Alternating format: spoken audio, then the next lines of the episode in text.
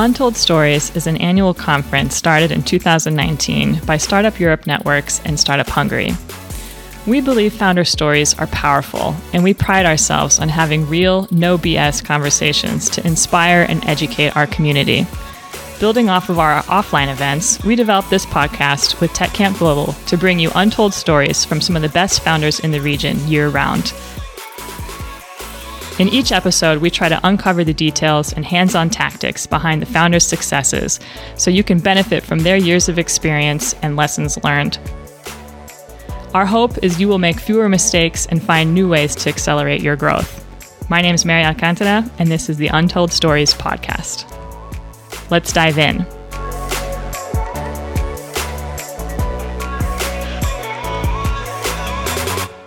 Tamás Kádár is the CEO and co founder of SEON. SEON develops fraud detection and prevention solutions to protect online businesses. They've had an amazing year, astronomical growth, and a high profile Series A round, making them one of the darlings of the Hungarian startup ecosystem. In this untold story, Tamás will share his experience with product led growth, hiring international talent, and the process of transitioning into the scale up phase. Tamás, thanks so much for being here. Thank you for having me. So let's start at the beginning. Tell us what was the inspiration for SEON? Oh, uh, the inspiration came from you know a real life threat we had with my co-founder Bence back in the university years when we started our first business as a crypto exchange. Uh, we have faced uh, quite a few fraudulent transactions, so we were forced to you know look at the different solution providers on the market and then uh, develop our own in-house tool. And of course as uh, why we are sitting here is why uh, the decision was to pivot into this b2b business uh, several years ago. And uh, you know try to build a b2b software as a service product. So you moved from the crypto world, very kind of controversial, cutting edge, and now you're in kind of the B2B startup space. Can you tell us a little bit about that transition? How's that been for you? Yeah, I mean, you know, uh, I have first came across crypto, Bitcoin about 10 years ago.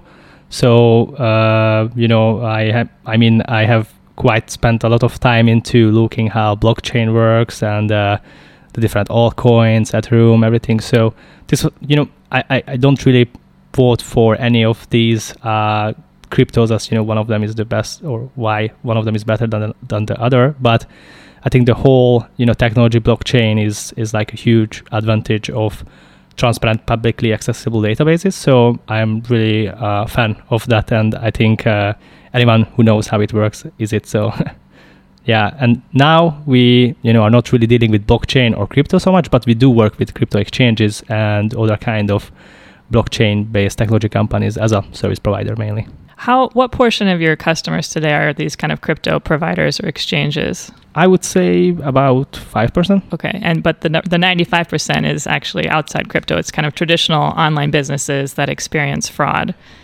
So tell us a little bit more about what SEON does exactly. So we provide an API-based platform which helps online businesses to prevent fraud, fraudulent transactions it can be integrated to different authentication points such as login, um, deposit, registration, withdrawal, and we build a complete profile of the user mainly by accessing the di- digital footprint of the customer and leveraging machine learning in order to rescore these customers and flag them in order to stop them to make any uh, dishonest activity on our customers platform. And who is kind of your ideal customer? Who is SEON really great for? Yeah, our ICP are mainly today businesses between 50 to 500 people.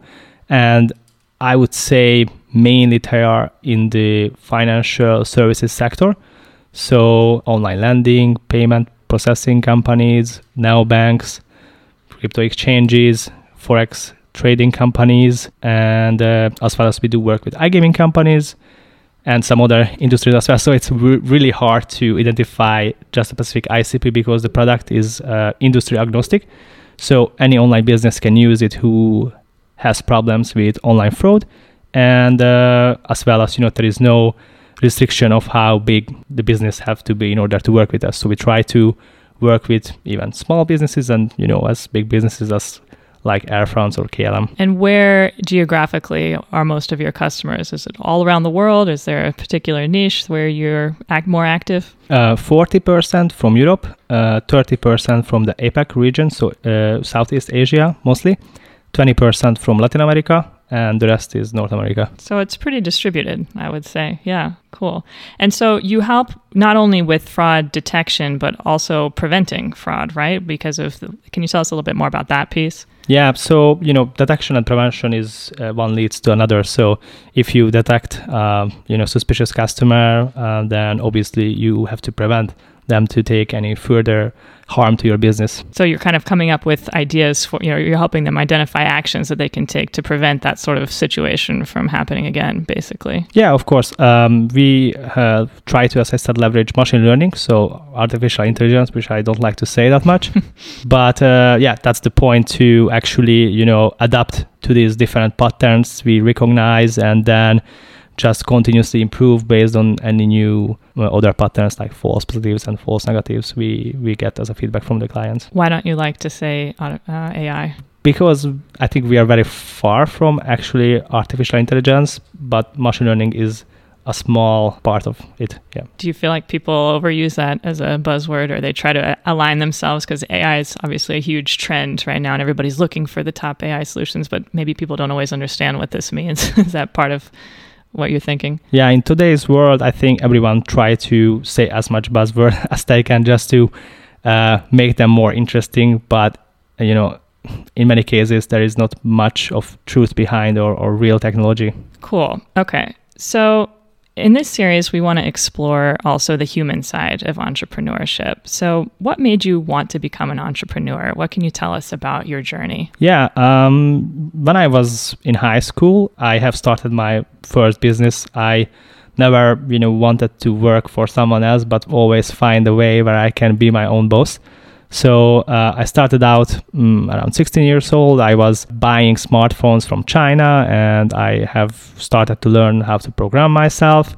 And uh, you know, I was dealing with these phones for quite a few years until I got to know crypto, and then I got really fascinated by crypto and, and Bitcoin and all all this. So um, yeah, when I was younger, uh, I was always thinking about you know, in in in the summers uh, that you know what like business I could start when I was even like 12 or 13 years old. So I was quite interested into uh, launching my own thing at an early age, and uh, and you know, still uh, I, I wouldn't imagine myself um, working in a nine to five job for someone else, but you know, this is 24 seven. So.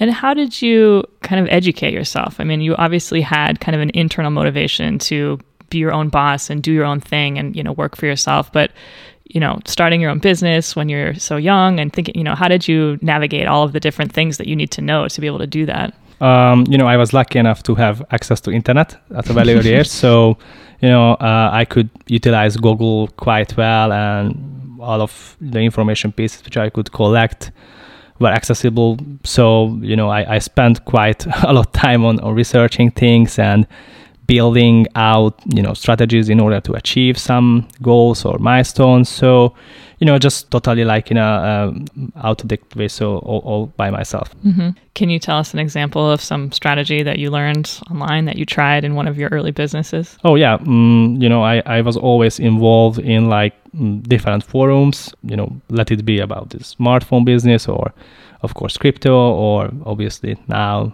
uh, fraud detection. So I try to, you know, collect every information piece by, you know, looking into different forums and, and learn about best practices. If I would have to highlight maybe one specific, you know, like let's say knowledge, I, I really like to research uh, uh, nowadays venture capital blogs. So I have um, newsletter subscription to many of these from Insight Partners, you know, Sequoia, uh, OpenView. Specifically, OpenView is, is very interesting for our business, and and you know I try to consume as many um, information uh, pieces and as many best practices as possible. Cool.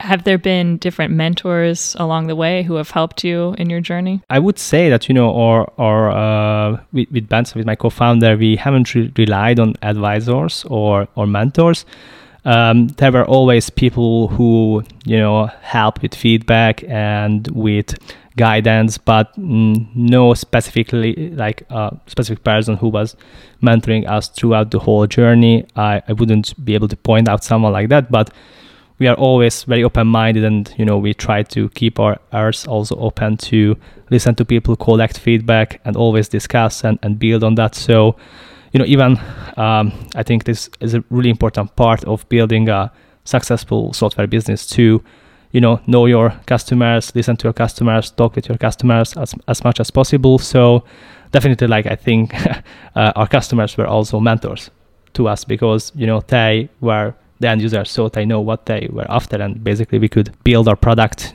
in order to uh, satisfy their need I want to come back to mentors, but this is actually a great segue into our next topic, uh, which is product led growth. So, you guys are actually a great example of this. And I love how you talk about, you know, just being laser focused on your customers. Um, can you tell us a little bit more about, you know, first of all, what is product led growth? What does that mean to you? And how does that inform your strategy at SEON? Yeah, sure. So, um, this actually uh, wasn't something like intuitive from Bence and me to actually decide that we are going to be a product led company, but it was more like a you know natural way that we wanted to build a product which we would like to buy ourselves as well. And we, we knew that on the market back then when we were researching about different tools to solve our own problem, we have recognized that most of these providers are legacy solution providers and they are targeting enterprise clients and they are doing this uh, top to bottom sales approach which means they are selling to chief executives and not to the end users.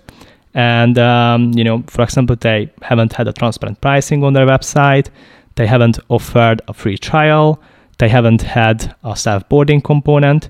So from the beginning, we were, you know, offering a free trial. We had our price is transparent. We haven't had a, a self-onboarding component until one month ago, but we were, you know, from the beginning, we were thinking about, hey, we, we need to create a software which we also like would like to buy and the buyer journey should be also frictionless just how our clients also do business so last year when we actually were preparing for this um, the series a round we have researched you know all these different venture capital firms and we realized that you know what we are actually doing is called a product led growth approach and um, fun fact that you know LogMeIn was also uh, a product led company and i think from our region, it's the best approach in order to scale up as fast as possible. And um, what it means essentially, as I explained, what it doesn't mean, it means when uh, when you know you offer a, a product with uh, a very seamless onboarding process.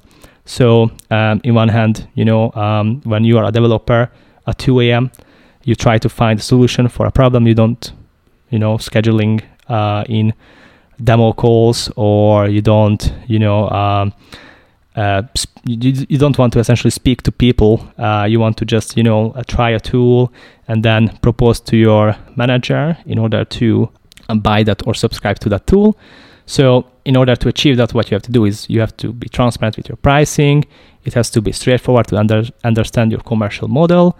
You have to offer some kind of a free, freemium or free trial in order to prove an ROI um, for your clients, and as well as interesting part is, is how onboarding works.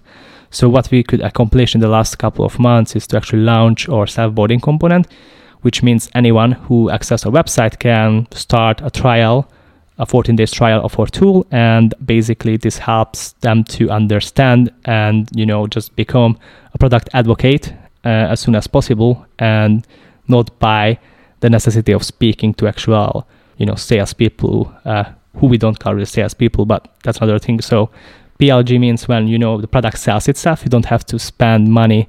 You shouldn't spend money on expensive salespeople who go, uh, you know, door knocking. But what you have to do is build a world class product that sells itself, and then you have to focus on inbound and organic growth in order to just uh, you know spread the good feedback and and the um, you know the good yeah the, the, the client's feedback is, is something that you know should help to create a brand awareness and and you know be known in your own field. So the self onboarding or self onboarding process you were talking about how long did that take you guys to implement? Mm, i think about mm, three to four months. And how long does it take a customer to actually you know onboard and integrate SEON into their processes? Well with this self boarding component we are actually uh, you know it was for me a very important point to actually um, you know start to use the tool or get access to the tool by maximum two clicks.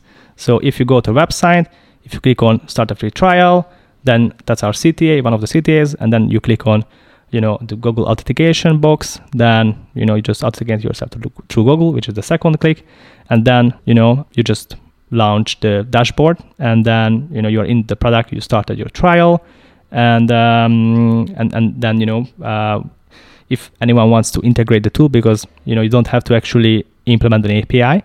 We call it API led or API platform because that's you know how businesses understand what you do. But actually, you can just try our Chrome extension, or we have uh, the graphical user interface which allows you to look up email addresses, phone numbers, IP addresses, and receive all the rich information you can see through SEON about these customer data points. So you're giving them value even before they, you know, get to the kind of more complex levels of your product, basically. Yeah, yeah, yeah. exactly. Spot on, yeah. Yeah, I think that's also it's a really interesting thing. Uh, yeah, how did you so you said you weren't intentionally setting out to be a product led kind of business, but you know, there's a lot. I, I, guess did you learn? Did you hire those expensive salespeople in the beginning and then realize that wasn't working and pivot away from that? Because I think when you have a product led strategy, you're not spending your money on sales, like you said, but it's more in kind of customer support and you know having a really great kind of knowledge center, so you know your end users can do a lot themselves. Can you talk a little bit about that balance? I mean, how did you how did you get to this? You know, what were kind of the lessons learned along the way? Yeah, so um, until we get to one million euro ARR annual recurring revenue. It was mainly done by, I mean, sales, um, customer success, or customer service was mainly done by Bence and me, so my co-founder and myself. We haven't invested before that to expensive salespeople. We haven't invested in customer service because I, you know, I, I wanted to mm, be the first line support to understand, you know, what are the pain points of the clients, and I do still even today check every customer interaction and and try to learn from that and and and, and you know utilize these feedbacks for product development and um, yeah so you know it it it it, it was um, a decision as of just a few weeks before the pandemic that you know we are launching an uh, office in, in London. So I, I moved, relocated to London at that time, and, and you know that's when we were set to to hire uh, so-called expensive salespeople, salesperson, um, we weren't necessarily, you know, looking. This is your chief commercial officer who you hired. That's right. right. Yeah. Um, you know, we weren't necessarily looking for, let's say, expensive salespeople, but we needed someone in London who can help us with our international growth and expansion. And we were fortunate enough to uh, to meet Jimmy, Jimmy Fong, who is right now also in Budapest actually because they are with the UK team over here. So um, just you know one week before the whole lockdown started we opened the office which we of course had to close down and no one uh, went to the office uh, for uh, half a year but that's another story. You know at that time we were like 18 people and now after about 14 months 13 months we are 85 and yeah um, we just uh, reached uh, uh, five times growth compared to the uh, levels of 2020 march. Congratulations. Yeah Thank that's you. amazing. In during the pandemic too so. Mm-hmm.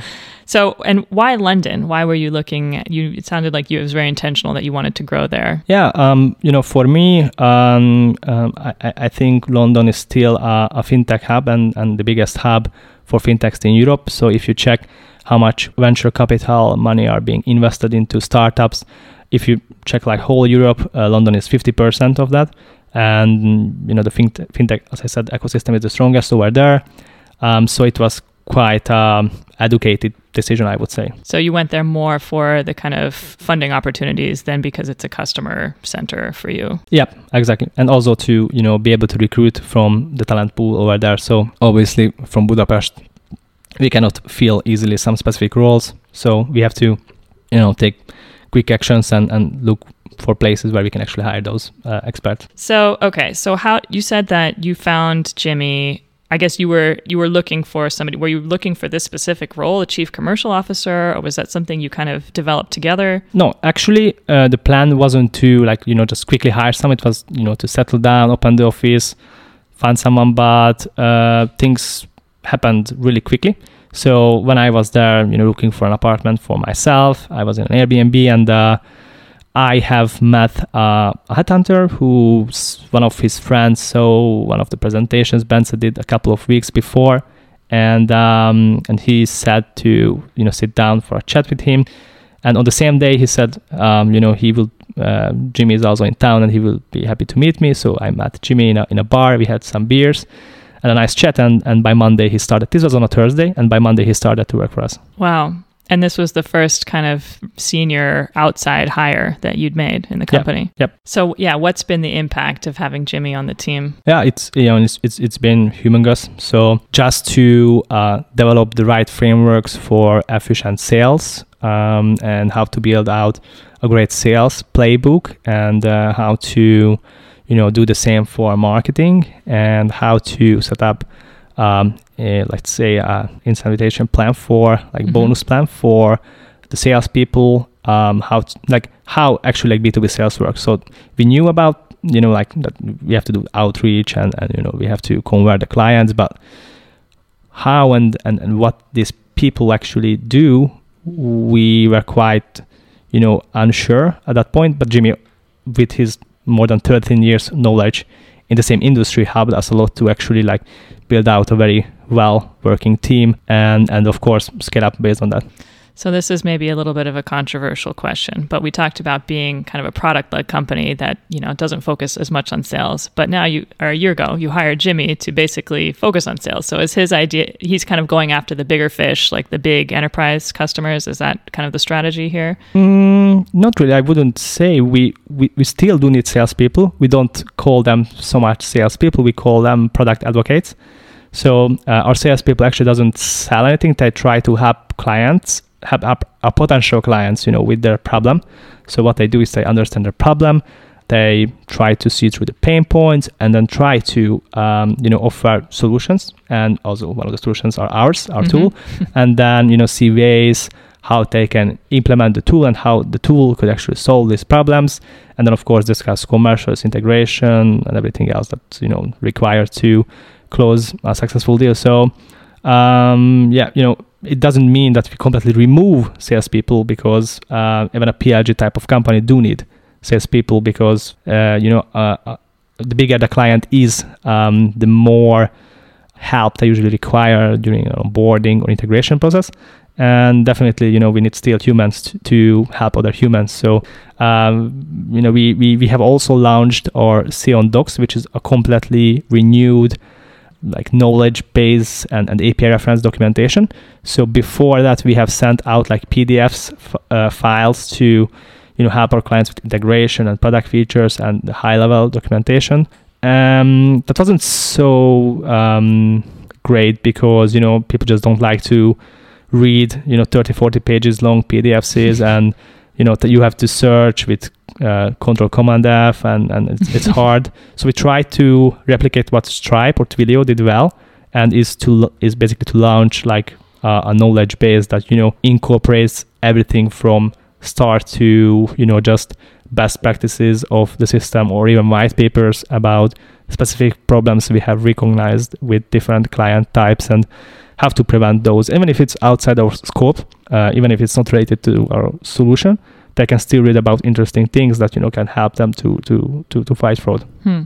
It's kind of like a FAQ on steroids, and yeah, we do have an FAQ in, included too. Yeah. So it's not it's not just so you still have a sales team, but I guess they're kind of more than traditional salespeople because it's more of a mindset, really. The way it mm-hmm. sounds mm-hmm. like you're the way you describe it that yes, their job is to sell the product, obviously, but by really focusing on the customer and kind of over delivering on what you promise and really yep. just supporting them in every way. Yep.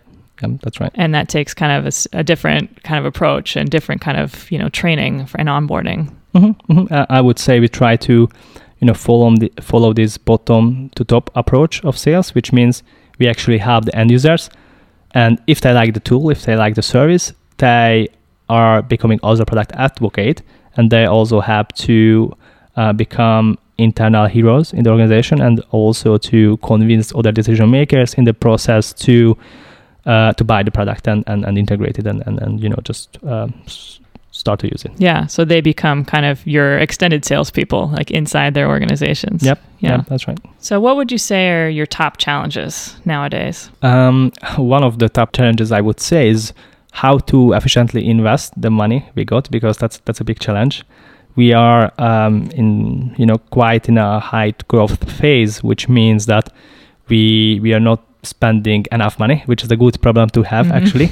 so uh, we try to see you know which buckets to fill in terms of marketing, sales, product development. So we are experimenting with a lot of things at the same time, and you know some of them might work out, some of them not. You know, if I excuse my French, you know, if we throw the sheet on the wall and see if it sticks or falls. Spaghetti on the wall. Yeah. Yeah, yeah, yeah. Also, yeah, Yeah. Yeah. So, yeah, so figuring out kind of what's going to be the next th- thing that's going to help you grow. So, keeping Mhm. up this momentum and yeah. So, let's talk about fundraising for a second because you just had a big round, but um, maybe you can tell us a little bit because that's also something that, you know, until you're in it, you know, it's kind of hard to really know how that whole world works. But maybe you can tell us about your experience just, you know, fundraising for SEON. hmm I would say we were quite conscious about the process and, and how we dealt with, you know, investors because we actually got a lot of interest from different investors. I would say all the top um, European um, VC firms have reached out to us in an outbound way and, and you know, they wanted to talk to us, which is a great great sign. But we were also cautious of our time because um, if we were not fundraising, it just doesn't make sense to talk to them. So we we tried to you know push back as much as we could, and then when we you know decided to actually start the fundraising process, which was I think around last year October, then we started to of course develop the pitch deck, the you know financial forecast, all the different materials that will uh, that were useful to to actually successfully close this round.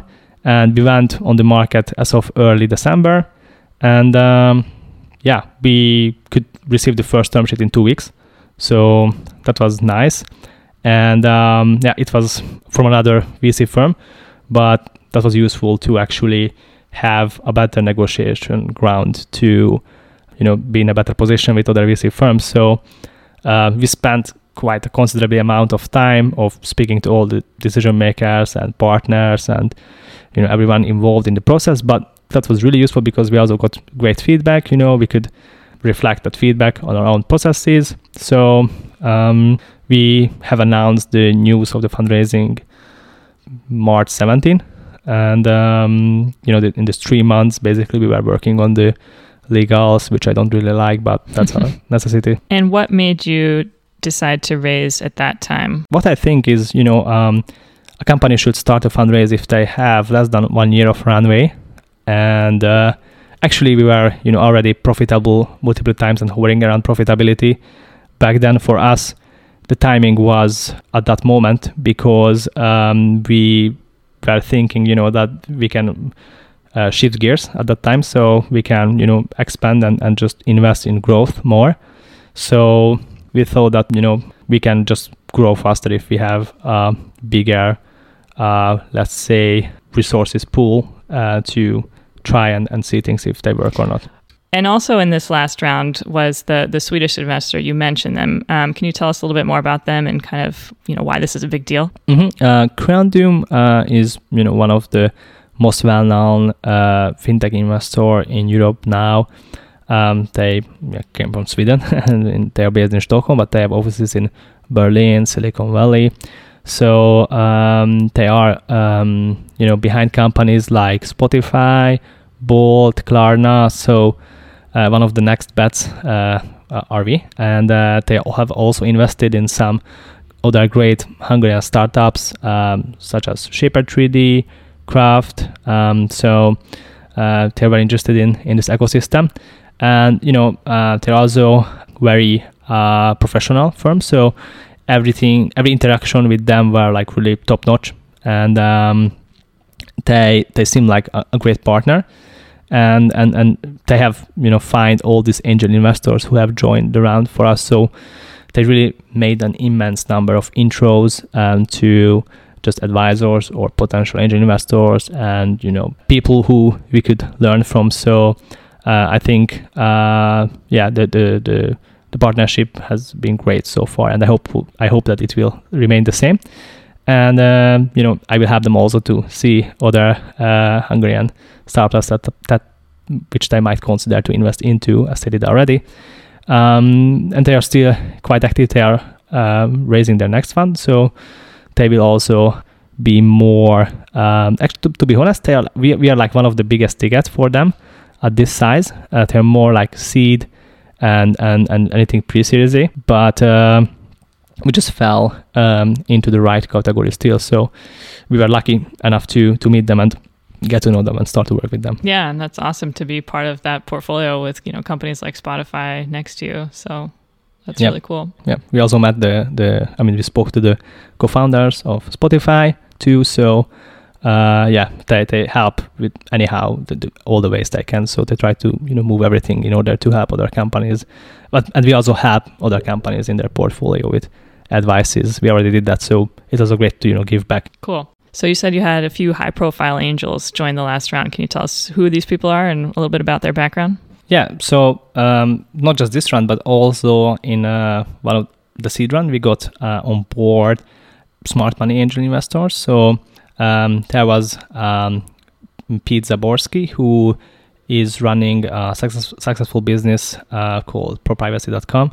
And um, and and he helped us a lot with SEO and how to manage organic channels and growth. And actually, we came across him by one of our uh, investors, and um, basically, he had problem with fraud himself before investing in, the, in a company. And uh, investors proposed to him to try our tool to see if it works or not. And in one month, we could reduce more than 95% of all the fraudulent transactions. So he decided to invest in our in our company too and uh, and you know it was uh, I think quite a good uh, validation as a yeah absolutely investment for him because he actually tried the tool and, and it worked well for him. Um, for the new round, um, we have now on board the the founders of SumUp, so the um, the POS terminal and, and payment uh, processing company. We have on board the um, the founders of N26, uh, successful um, German neobank. We have on board the founder of Tide, uh, UK based uh, business mm, neobank as well, uh, business focused. We have on board as well as the ex CP of iZettle, which was a successful fintech, which was acquired by PayPal um, and uh, it's out of Sweden. We have also, it's quite a few people actually. um, we have on board the ex CFO of Revolut, who I just met last week for some beers. So he he was working closely with Nik for the first three years of Revolut, and he shared actually some really great insights wow. and stories. And um, yeah, I think that would be it. Um, yes, if if anything else comes to mind, I I will, I will say maybe later what would be your advice to other startups that are thinking about fundraising? Because I, I, kind of feel similarly to you. You know, don't take on money until you a know what you're going to do with it, and b actually you know really need it. I mean, if the best would be to kind of go as you know far as you can, and you know make your own profit and fund yourself from that. But it sounds like you got to the point where okay, now we know what we need to do, and if we have money, it's going to really accelerate our growth. What else would you say, kind of to you know startups trying to figure out when to do their first round? I mean, in, in, in an ideal world, uh, you know, you you wouldn't really need to rely on external funding. So, you know, it's the best if you are the ultimate shareholder uh, of your own firm. But you know, it's even better if you have a team who also shares the success with you, and also if they are shareholders in your company. But obviously, like you know, startups works uh, because they got external funding and they can grow quickly because they can use the resources in a smart way where they reinvest in things that helps them to grow. Um, I would say uh, when when you know you go on on the first time on, on the market and look look for fundraising, that can be even at the time when you have just a pitch deck. So you don't even well, I would maybe wouldn't uh, do that. But maybe when you have a, a, website and a pitch deck, then it's already like a, a, good time. Even with a pitch deck, I heard stories when they didn't have a domain and, and the logo and stuff like that. But when you have an idea, you can already like look for angel investors and and you know uh, basically start everything like the whole op- operation after uh, after you got your like micro financing round.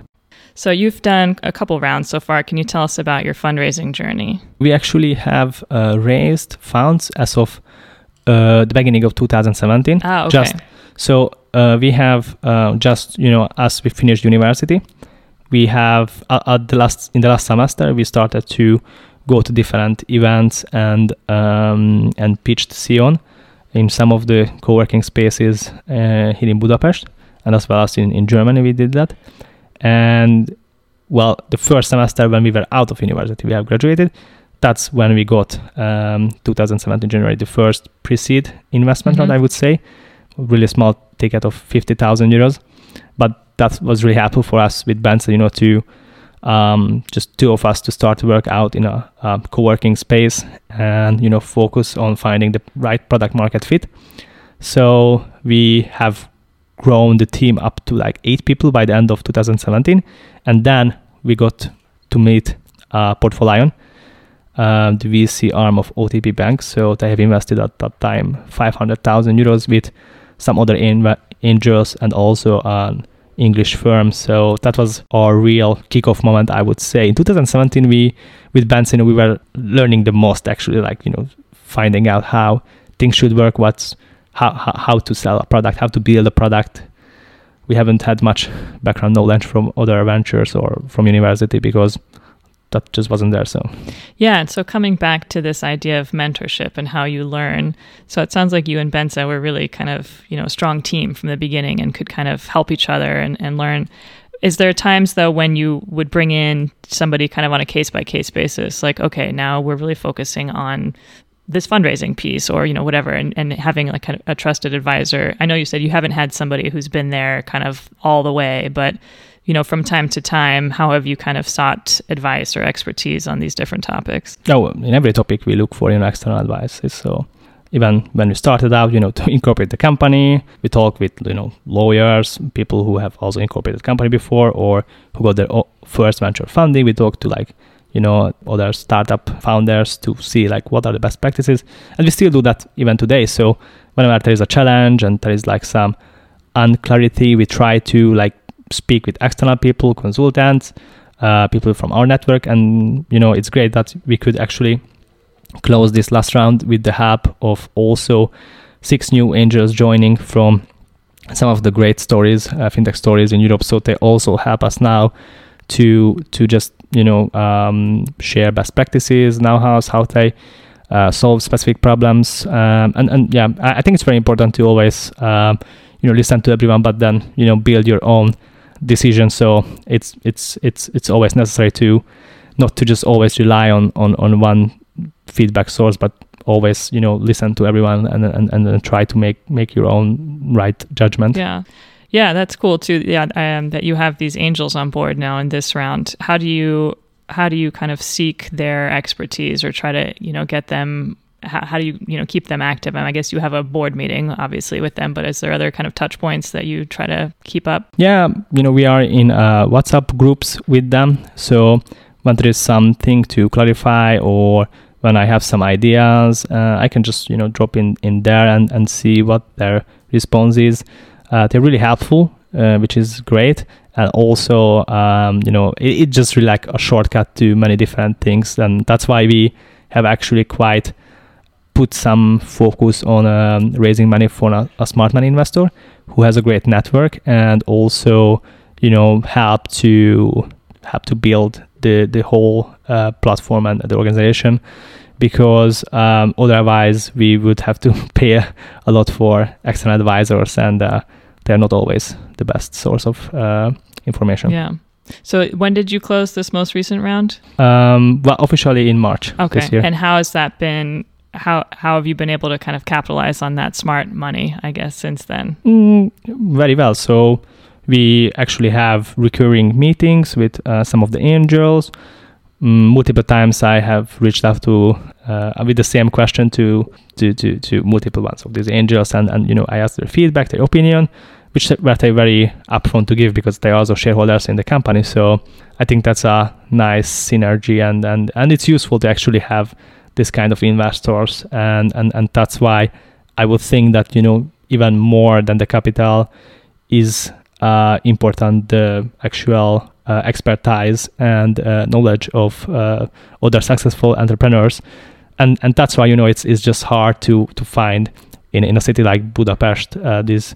Uh, experts because just the ecosystem is not as developed as in London. Yeah. Obviously, because it's a much much bigger city. So, do you ever get conflicting pieces of advice from your angels? Mm, haven't got any yet. Oh. So it's good that you know I, I, I know that it's it's it's a good advice which I can implement. It's validated. Yeah, Yeah. everybody says the same thing. Yeah. Yeah. So you talked about yeah, kind of the differences between Budapest and London. So it sounds like London is where most of your sales team is, right? So this is no, actually no. No, It's uh, okay. quite interesting because uh, when I moved to London, uh, I had uh, the idea of building up the whole sales and marketing team in London, um, just because uh, we were struggling to find the right experts in Budapest, and we couldn't really find like you know um, really strong players with B2B experience, just because mm, there are not many out of them here. So. Um, Jimmy came with the mindset that hey, he can write the playbook, he can help Hungarian people to build on that and, and you know just do the job as, as what they would do in, in, in London. Uh, and it worked. I was quite skeptical in the beginning because, you know, as I said, we're looking for people with experience, but he said, let's look for people without experience, but with just some like technical knowledge or who spend time with other software companies. And, and, and it worked. So um, our salespeople now mostly sitting in Budapest Hmm. and uh, they are uh, being managed by uh, a commercial leader, Jimmy. So he does a great job on, on that end. Yeah. So this is something that can be taught. So Yeah, once you yeah. have somebody with the experience and the playbook, you can train up people to do this from anywhere. of course, yeah, you can teach it in university if, if, if you want to. You can, you know, uh, uh, collect this ex- experience by working for companies like us. So it's definitely not impossible. So who's in London then? Because you mentioned you have a UK team. Yeah. Uh, mostly commercial leadership, and uh, and and also we have, you know, mainly people uh, who fills jobs where you're required to speak native English. So copywriters or other content managers, the head of global marketing. Now we will have three new people, so we will be like ten people now. The product marketing manager, SEO manager, and uh, this kind of roles mainly. And the development and a good proportion of the sales staff is here in Hungary. Yeah, Exactly. Yeah. And yeah, how do you feel about you're still here? You're still based in Hungary. You still feel like this is a good place to run your business. Um, yeah, even your customers are based around the world. I mean, how do you divide your time? Is there a reason for you to be going to other markets physically, or can you do pretty much everything online? Mm, yeah, there is always, you know, um, uh, a reason why you should stay closer to your customers is because the, the let's say the cultural fit or cul- cultural closeness. So um, that's that's one thing. Another thing is time zones. So it's very hard to recruit people for afternoon and night shifts in Budapest Mm. who speak Spanish, for example. So that's why we are, you know, opening up to recruiting people in in in uh, in different places. Like we just opened not long ago our office in Austin, Texas, and uh, actually we still struggle to people to, to hire people there because all the other companies, you know, now hiring there. So uh, moving out of the Silicon Valley and, and you Yeah, know, everybody's moving from California to Texas. That's yeah, yeah, and uh, and yeah, you know, it's a challenge for us to, to recruit people because we are an unknown company there with no traction. But nevertheless, you know, um, we already have one salesperson, then we are, uh, you know, en route to to recruit some more, and um, and you know, mainly looking for people who can support the Latin American expansion as well as North American expansion. That's um, a strategic point, and as well as uh, we are expanding to Jakarta, Indonesia. So we are trying to recruit now eight people over there, and um, and, and you know to support all our clients in Southeast Asia. So that's uh, quite um, uh, you know also a strategic decision which we have made uh, even before fundraising, but now we can do it much quicker based on the funds we got than you know just growing organically and and then you know uh, delaying it because of you know maybe we wouldn't grow as fast uh, just based on the organic uh, resources organic growth we got. So with the the series a round we we can accelerate all these different um, strategic plans and, and execute them in a shorter time frame So you have Budapest, London, Austin, and now Jakarta. Yeah, hopefully soon. Yes. And you're and you're managing all of these centrally, or how? What's the strategy? I, I guess in London you have Jimmy, but in in Austin and in Jakarta, what are, are you thinking about having a country manager, or not really? Everybody's going to kind of be centrally plugged in. Mm-hmm. Uh, I would say yes, centrally plugged in. So. Uh, we plan to invite uh, all of these new hires to Budapest for a couple of months. So, one month for sales or marketing positions, and uh, a bit more for IT and customer success positions. Uh, I think it's very important to, you know, uh, spend as much face time as you can with uh, these different um, hires and, uh, and and you know it's quite a complex product that we are trying to sell to solve quite a complex problem. So i think it's ultimately um, necessary to, to to to to you know to share your company's culture uh, get to know better your new new uh, teammates and just uh, you know influence how uh, they have to think about things you you also have to solve. So i think um, yeah, and because of the pandemic right now, you know, it's it's quite hard. Yeah. But uh, as soon as it's over, uh, they're all gonna come over to Budapest to spend some weeks with us and get their one month of boot camp and FaceTime. Yeah, yeah, yeah. Maybe a bit, bit delayed, but yeah, yeah, yeah. And then maybe every year you get everybody together for some kind of a yeah. company retreat or definitely. Yeah, yeah, yeah. Cool.